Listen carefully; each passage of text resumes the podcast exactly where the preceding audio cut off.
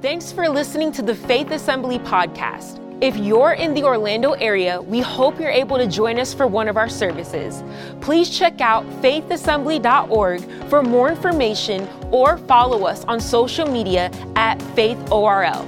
We hope this message will be an inspiration to help you find all that God has for your life. Enjoy the message. Within this uh, series, Encountering Jesus, again, this is the fourth week, um, we are on this somewhat as a reminder of kind of why we exist. We exist to help people encounter Jesus. And something special happens, certainly, especially the first time someone comes into an encounter with Jesus, which is why we're doing what we're doing next week. Uh, Super Sunday next week, um, pray, be praying this week um, for who you would bring with you. Um, we're going to have extra chairs set out across all of our campuses. I know uh, some of the campuses, there's not a, a, ton of extra seating in this service, but we're, we're going to put out some extra chairs. And so don't miss next Sunday and bring somebody with you who needs to encounter Jesus. So that's, that's why we exist. But also, we also, not only do I want all the people who are new and haven't yet encountered Jesus, but I want you to encounter Jesus today fresh and new. Uh, every, every time we gather together, yes, that's why we're here, is so that uh, we will encounter Jesus. It just changes uh, kind of who we are and, and what's going on. And so, in this encounter we're going to look at today in Scripture, it's John chapter 4. If you have a copy of God's Word, you can go there, John chapter 4. And it's uh, this woman as she encounters Jesus at a well. She's uh, known to us now as the woman at the well. She encounters Jesus at this well.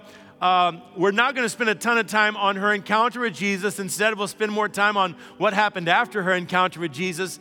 Let me just give a little backstory because there's some parts of it that I love. But Jesus makes his way to Samaria, uh, kind of a little bit out of the way, actually, but he has an appointment with her. She doesn't know it, but he does. And he goes to this well and he sits, and it's middle of the day, and he's thirsty and tired, and here this woman comes, and so they start to have this dialogue. And he says, Hey, can you get me something to drink? And she says, Why are you asking me? You, you shouldn't even be talking to me. Because there was some stuff going on racially and, and uh, some prejudice going on there. Also, a, a, man talking to a woman in public, uh, uh, somebody that, especially that he didn't know, a rabbi speak. There was a lot of reasons. So she says, Why are you even talking to me? And, uh, and so, why are you asking me for water? And then Jesus said, Well, actually, if you knew the kind of water I had, I mean, you'd be asking me. And so she says, Well, I mean, how you don't even have anything to draw water? What are you talking about, water? He says, No, no, no, this is living water. It's, it comes from within.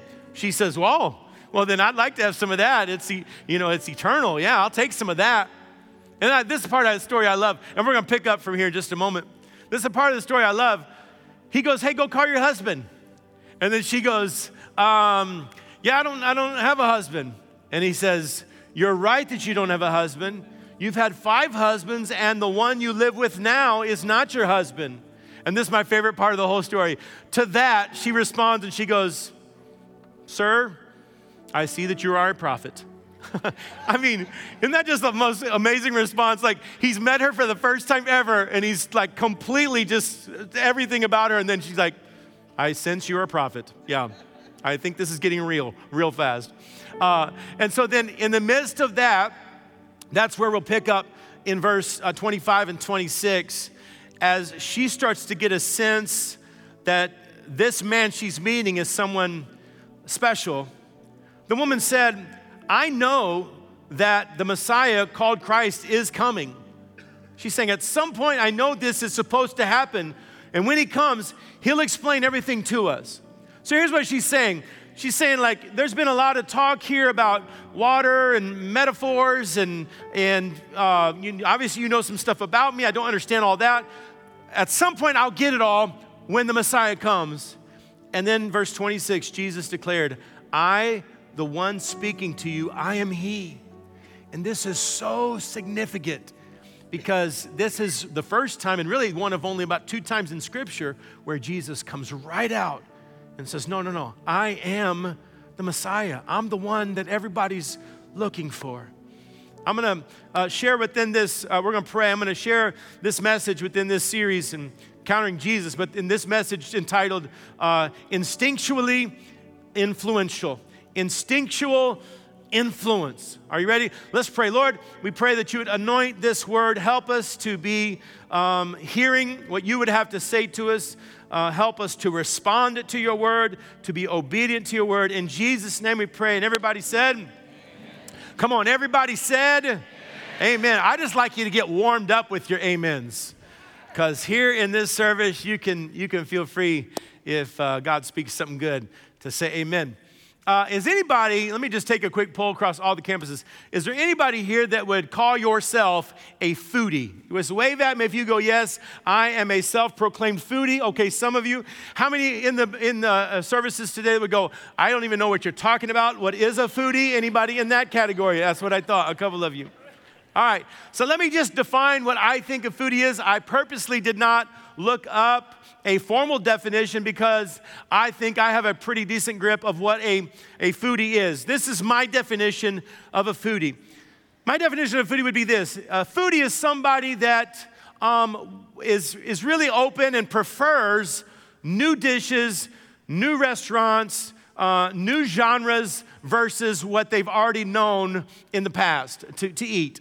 Is that fair enough? For some of you foodies, you go, yeah, that's me. I like, I'd rather go somewhere new or try a new dish at a restaurant I've been to before. Okay, that's one definition. And then the other definition for me that I've, I've kind of made as a, as a foodie, it's one who's willing to maybe spend a bigger portion of the budget for those culinary experiences. So, like, I'm, I'm saying, I, if, even if it costs me more time, even if it costs me if I have to drive further away, or if it, even if it costs me a little bit more money, I'm willing to invest in that because of the experience of the food and the moment and the environment and all that.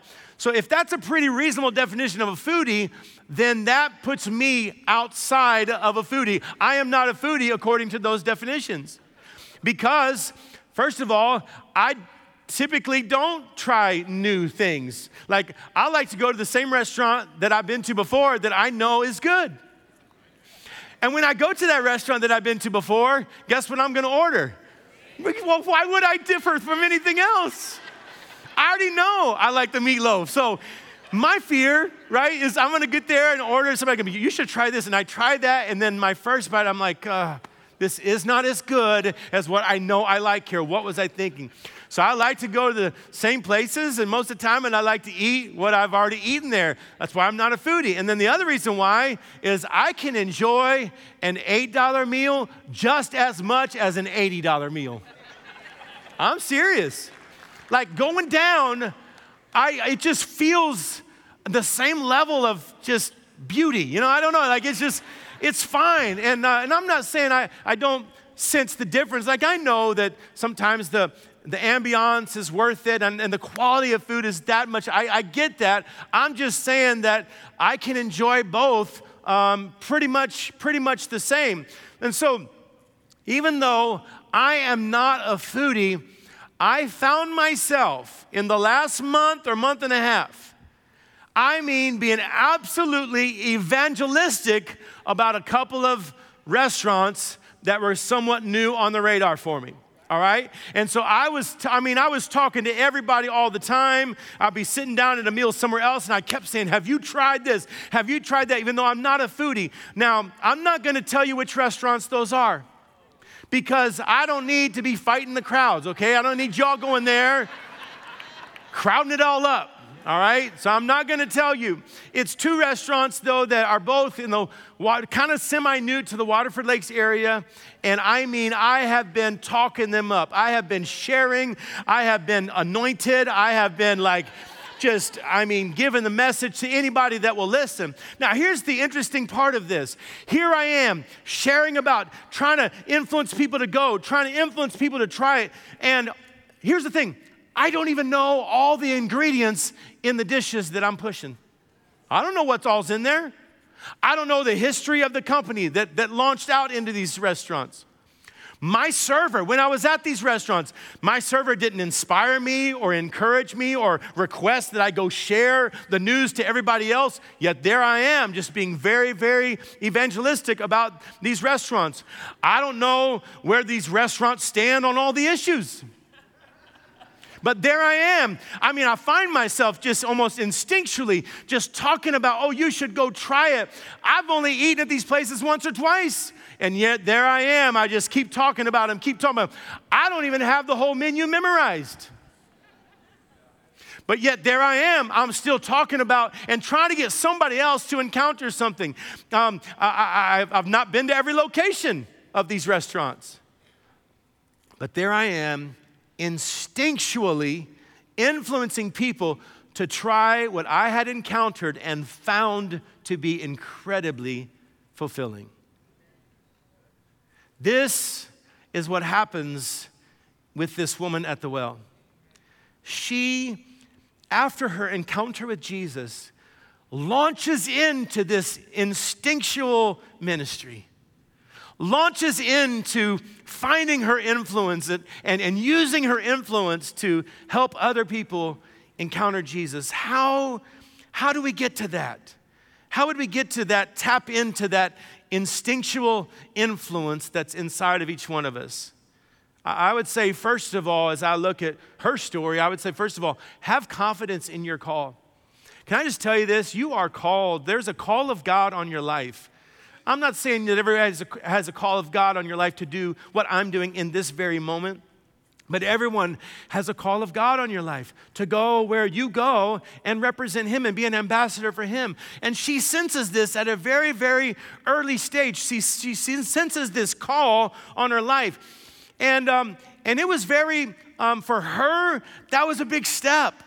There was a lot of people in her life that would have said, She's the last one that Jesus would call. As a matter of fact, in verse 27 of John chapter 4, the disciples return because they had been away while he's talking with this woman. And when the disciples return, I just got to tell you, the disciples were a little bit surprised to walk up on this situation. They were surprised that Jesus was talking to a woman. They were surprised that Jesus was talking to a Samaritan. They were surprised that, um, that, that, that this whole scene. And when they get back, they return and they were surprised to find him talking with a woman. But none of the disciples had the guts to ask, so they're just thinking it. It says, none of them asked, um, What do you want?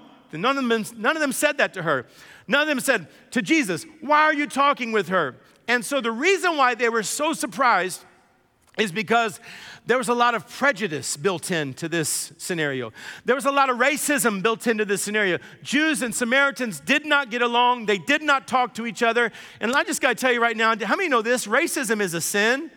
Can I just can I just speak that out? We, we don't believe in that. Matter of fact, we I just love that we're a picture of heaven in Jesus' name. This, matter of fact, this month is uh, Black History Month, and at the end of the month, we're going to do something in service, and all throughout the month in social media, we're going to be talking about some of the uh, great black people in, Ameri- in, in, history, in American history, especially those that advanced the kingdom. And so, um, so here and they come up on this scene where there's been major prejudice, um, major racism. Jews and Samaritans did not like each other, did not speak to each other, and yet Christ comes into this and has a way of overcoming all of that, speaking into her life in a way that moves past all of those limitations. And because of that, she's this woman that would be the last one with her history, with her um, heritage She's the last one that anybody would think would be used of God. And yet, look at verse 39. It says, Many of the Samaritans from that town believed in Jesus because of the woman's testimony. Wow. That, amen, that doesn't happen. That doesn't happen unless this woman hears, senses, feels the call of God on her life. Now, here's the thing she did not have all the answers, okay? She had not known Jesus very long. Let me say it this way she had not gone to church for like a whole year.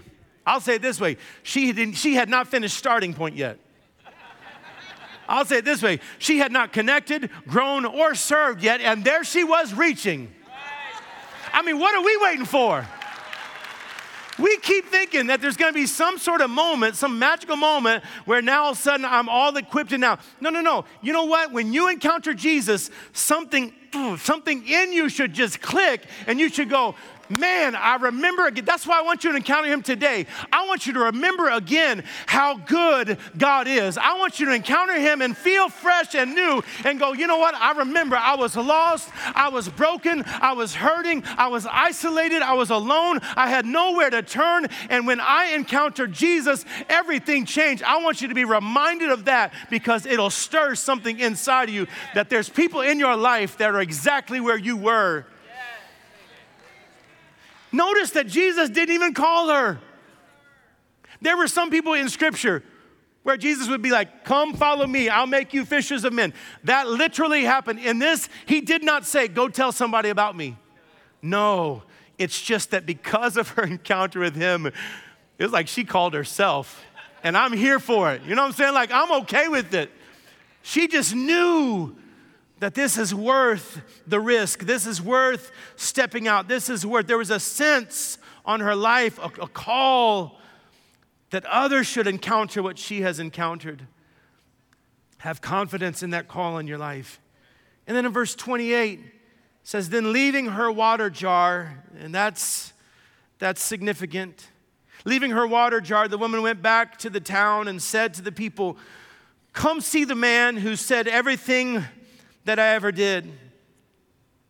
I think that, that leaving uh, the, the, the water jar behind you is significant because it represented for her leaving behind an old purpose and prioritizing a new purpose in her life. If we're going to find that place of instinctual influence, that, that sense that maybe I could help other people encounter Jesus, if we're going to find that, it would mean that you'll have to prioritize not your purpose, not your old purposes, but His purpose in your life. And so she leaves the water jug behind. Now, at the beginning of the day, her purpose was different than it was at the end of the day. Let me tell you what her purpose was at the beginning of the day. At the beginning of the day, her purpose was to stay isolated, to stay in shame, uh, to not interact with anybody, and that's why she was at the well when she was at the well. Bible says it was the sixth hour. Most scholars believe that that would have put it around noon in the heat of the day. And in that culture and in that region, that is not when women went to gather water. As a matter of fact, most of the time women would go early, early in the morning, maybe late in the evening. Either time, they would go in the cool of the day and they would not go alone, they would go in groups. This was the custom to go in the morning and go with people. And yet we find this woman going not in the morning, but in the middle of the day, in the heat of the day, and not with anybody, but by herself. Why? Because of her past, because of her present, because of her situation. And so her purpose was to hide out. Her purpose was to stay alone. And yet she leaves the water jug behind and finds a new purpose. This woman that was once going to be isolated and alone now runs back into town and she's going, Everybody, come here. I got news. You got to hear this. What a departure from her old purpose. And listen, some of us, there are some old purposes we've been living for. And some of us, we need to leave our water jug at the well and start to discover what God's really put on your life. You go, I mean, can I not accomplish things for God if I'm holding on to some of the other purposes in my life? Mm, maybe. I don't know. I know this. Uh, uh, not too long ago, my wife and I ran up to see our, our son, and we were staying in a, a hotel. Um, and when we went, we brought both of our dogs because our son wanted to see our dogs more than he wanted to see us, probably. So we brought the dogs with us. We kind of regretted it for a few moments, but um, we were walking up the stairs uh, to our room, and I don't know if any of you have ever done this. You've, you've heard of people falling down the stairs. I don't know if any of you have, fallen, have ever fallen up the stairs. I fell up the stairs. Let me tell you, it's not much better than falling down the stairs. So she had a bunch of stuff in her hands. I had bags on my, in my, I'm carrying bags, and I also got both leashes for both dogs. And as we're walking up the stairs, my dog started smelling something in that hallway. I don't even know what, I don't want to know what was going on in that hallway but they were very fixated and smelling it. And so they started kind of spinning around and they, would, they weren't walking with me. And I was trying to go and they were coming around and the leash is kind of tripping me up. And so I feel it coming. It was like slow motion. I'm like, well, this isn't going to end well. And I'm just, I fell up the stairs and uh, landed on my arm. My arm's still a little bit sore from falling up the stairs. And I thought about it many times after. I thought, man, if I had just let go of that stuff, if I had just let go of those leashes, I could have caught myself if I just let go. But there I am. I'm like, well, I can't let go of the dogs because they might run away. And so there I just go, falling up the stairs. And I eventually got up the stairs with the dogs, with the stuff. And they knew I was pretty frustrated too, but amen. Don't worry, those dogs get treated way good. Don't worry. I finally made it up, but I made it up bruised, I made it up in pain, and I made it up a lot slower than I would have and could have and should have. So you go, can I still hold on to my fear and still do something for God? I mean, maybe. Can I still hold on to my past hurt and still do something for God? I mean, do I have to leave that at the well? Can I still hold on to my past rejection? Because one time I did try to, to talk to somebody about Jesus and it didn't go well because they asked me a question that I didn't know. And so then I got all scared. Listen, you know, how, you know what you do in that situation? If somebody asks you a question about God that you don't know, you say this I don't know. But why don't you come to my church and we'll find, we'll, we'll find somebody that maybe knows the answer to that question? That's okay. We're going to have to leave some of those things. Leave that little life of convenience behind. Leave that mediocrity at the well. Leave that apathy behind. Some of us, we, we just, we, we, we, we, we holding on to apathy. And we just go, I just don't know if I want to care about the things that God cares about. No, leave that at the well. Leave that selfishness. Leave that inconsistency. Leave that, that, that compromise at the well. And if you will, if you'll let go of those things, the past failures and the, the past, if you'll let go of those things, You'll, man, you want to talk about doing something for God. You want to talk about feeling like you're actually finding the purposes of God on your life. If you'll leave that old things at the well, God will use you in ways you never dreamed before. You got to leave some of that behind. Some of you need to leave behind even the way that you're dealing with the lost because I feel like the world is pushing us. I mean, the world wants the church to talk about everything but our beliefs. Have you noticed that? They're trying to get you to talk about this and talk about that, and some of you are just falling into that, and you're just fighting with everybody and argumentative with everybody and trying to win arguments instead of winning people.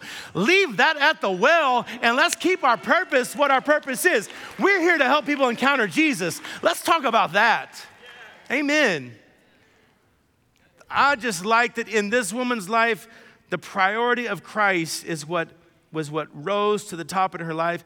She leaves the well, the old purpose, the old plan. She leaves that, that, that jar right there at the well. And then also in verse uh, 29, in this uh, interaction that she has now with these people in town, the disciples have come and now they're dealing with Jesus and they're talking to Jesus about stuff. And she's ran back into town and she's now telling everybody. And look at what she says in verse 29. She says, Come see a man who told me everything I ever did. Could this be the Messiah? And they came out of the town and they made their way towards him. I like the sense of urgency that this woman found. She, she unleashes, unleashes a sense of urgency. I kind of hear it this way that she gets back into town and she says, come.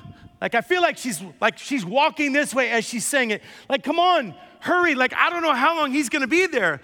He's at the well when I left, but he may not be there forever. So, so come. I feel like it's now or never, but you, you've got to meet this person. He told me everything I ever did. And in this moment of urgency, she's like, come on, come on.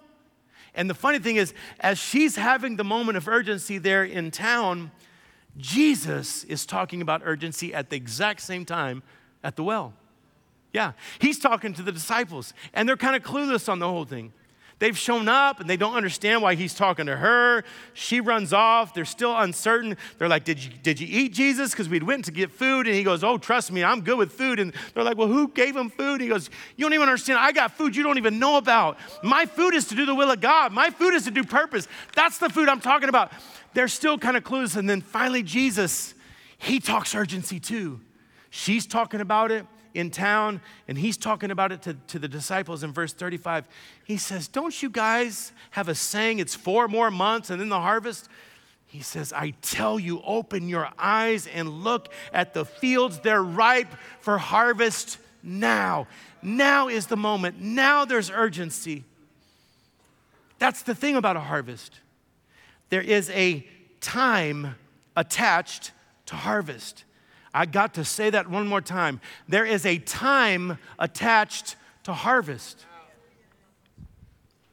Food that is ripe will turn rotten if it's not harvested in the right time. There, so that means this coming Sunday, what we're trying to, the, the net we're trying to cast and the harvest we're trying to reach, is there going to be other Sundays? Yes, but there won't be one like next Sunday. It's somebody's appointment is next Sunday. And I don't want somebody to miss their appointment encountering Jesus because I have not sensed the urgency in my life. No, I want to have that sense of urgency. Matter of fact, I pray for that sense of urgency every single time we gather because every time we gather, I know this. This could be somebody's first ever service like this. This could be somebody's first ever moment that they could encounter Jesus, and it could also be somebody's last service. Urgent, urgency. And so let that spirit of urgency come on you. As a matter of fact, we're going to pray in just a moment for a sense for a spirit of urgency. Before we do, I, I just want to uh, mention something that happened this week, but grab one of these tickets, and if you don't have one, uh, if you didn't grab one yet, our ushers can help you grab one. But um, as you hold this in your hand, in just a moment, we're going to pray and just ask God to give us a sense of urgency. I'm not done preaching, I got a, one, one, a little bit more to go, but we're going to pray. But this week, I had one of, my, one of our pastors come to me and tell me what happened this week. He said, Hey, I have a friend who's very high up in a very well known, well established parachurch ministry. This person's high up in that organization, but he has a daughter that's away from God. And um, she's been running from God for quite a while and in quite a wild lifestyle, just breaking her family's heart, and that's the decisions that she has made. He said, But this week she came home. She told me what had happened as she, on her way home. Wherever she was, she'd gotten an Uber, and the Uber was going to take her home. And when she got into that Uber car to get uh, to the ride to home, um, the Uber driver, the whole ride, started talking to her about Jesus. Just started to share with her about just the love of Christ and, and whatever. And so, man, she's, she's got no choice. She's a captive audience at that point. And at the end of the ride, she comes home and tells her dad this. She says, At the end of the ride, uh, after this guy's talked to me about Jesus the whole ride, he pulls out one of these. and he says, Hey, uh, on Super Sunday, you should come to my church, uh, whatever. This girl comes in and tells her dad this story and follows it up to, to her father's shock. And she says, I think I'm going to go to that church next Sunday. And I heard that story and two things, I, one of the things I immediately thought of was back in one of our Friday night prayer meetings during the fast, when we prayed specifically for lost children. We said that this is going to be a year that lost children come back to Christ. And I just thought, God, you're answering our prayers. But I also thought of this, and we're going to be praying for her. We, I don't know her name, but she's going to be here next week, and she's going she's going to get right with God. It's going to be amazing. We're going to be praying for her, but that opportunity would not be there if one of you out there driving Uber decided to take a risk and sense urgency that this could be her moment.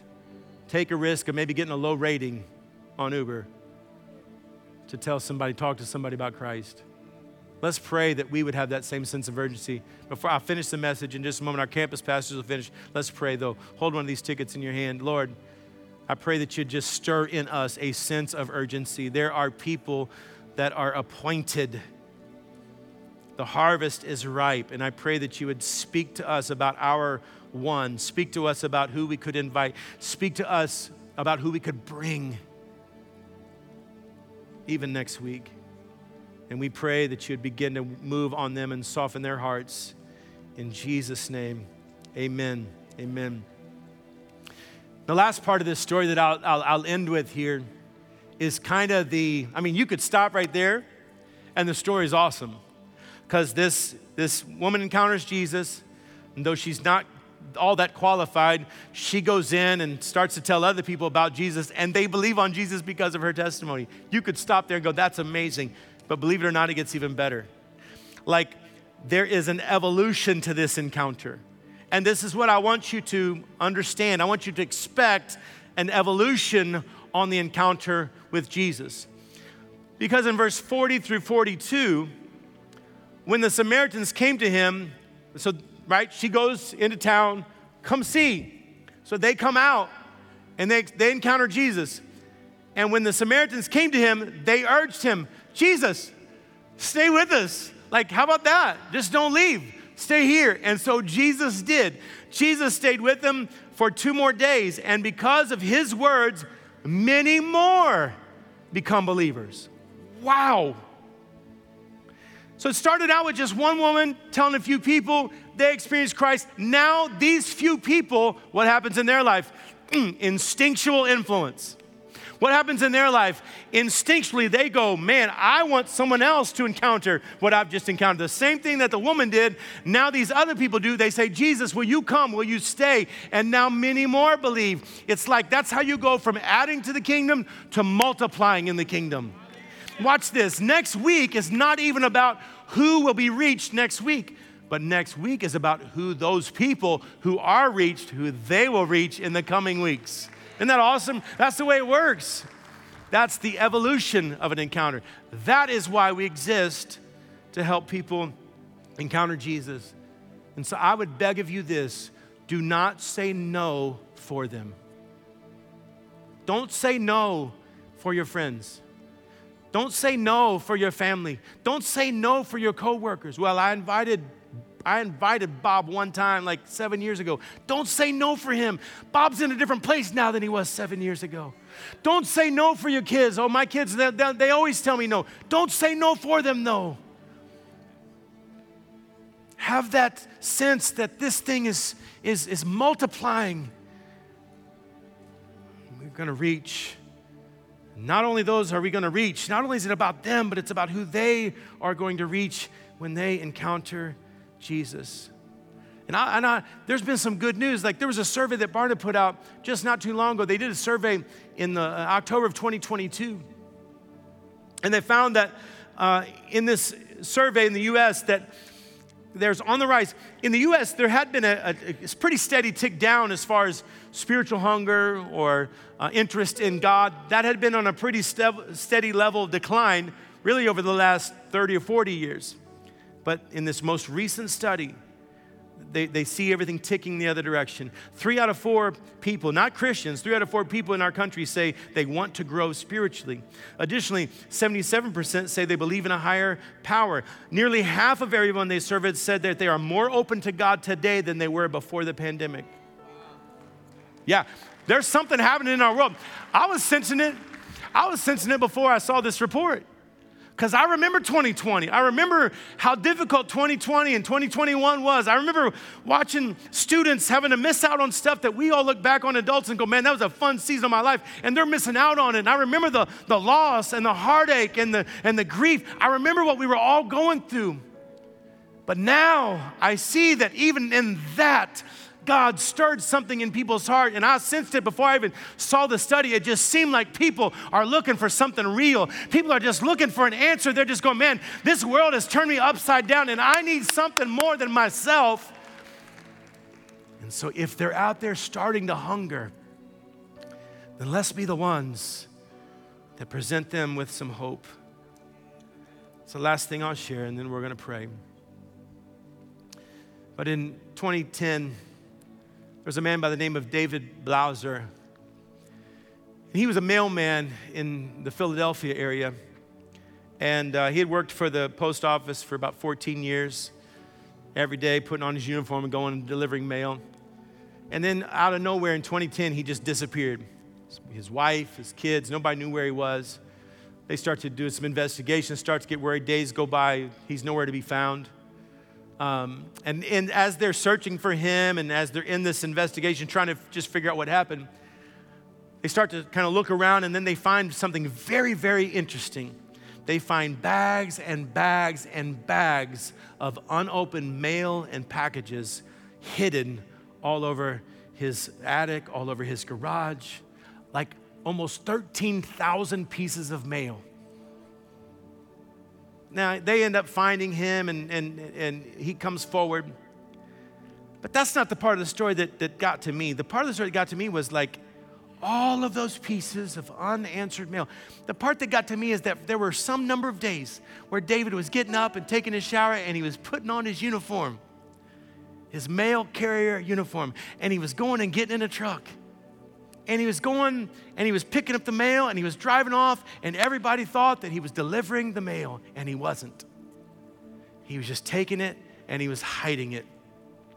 And I started thinking about how many letters how many packages, how many notices never went out? How many warnings did people not receive? How many communications, how many love notes never got delivered? How many documents never reached their recipient? All because he didn't do what he was called to do. He's called to deliver, and instead of delivering, he just hides the messages. Does that remind you of anybody? I know I've been guilty of that. I mean, we, we can come to church and we can look like we got it. I mean, we looked the part. We got the Christian uniform on. Do you know what? As part of the Christian uniform, you know why you got that uniform? Because you are an ambassador of Christ. That you're to represent Him everywhere you go. Do not hide the message. Don't hide that message in your closet. Don't hide that message in your in your garage. No, light a lamp and let all the people see it. Like let the light of God shine through your life because you are called to be the message giver. This is the way Jesus set it up so that we could be representing Him. I hope you enjoyed listening to the Faith Assembly podcast. Thank you for joining us in pursuit of growing closer to Christ. Stay tuned for more messages released every week. God bless.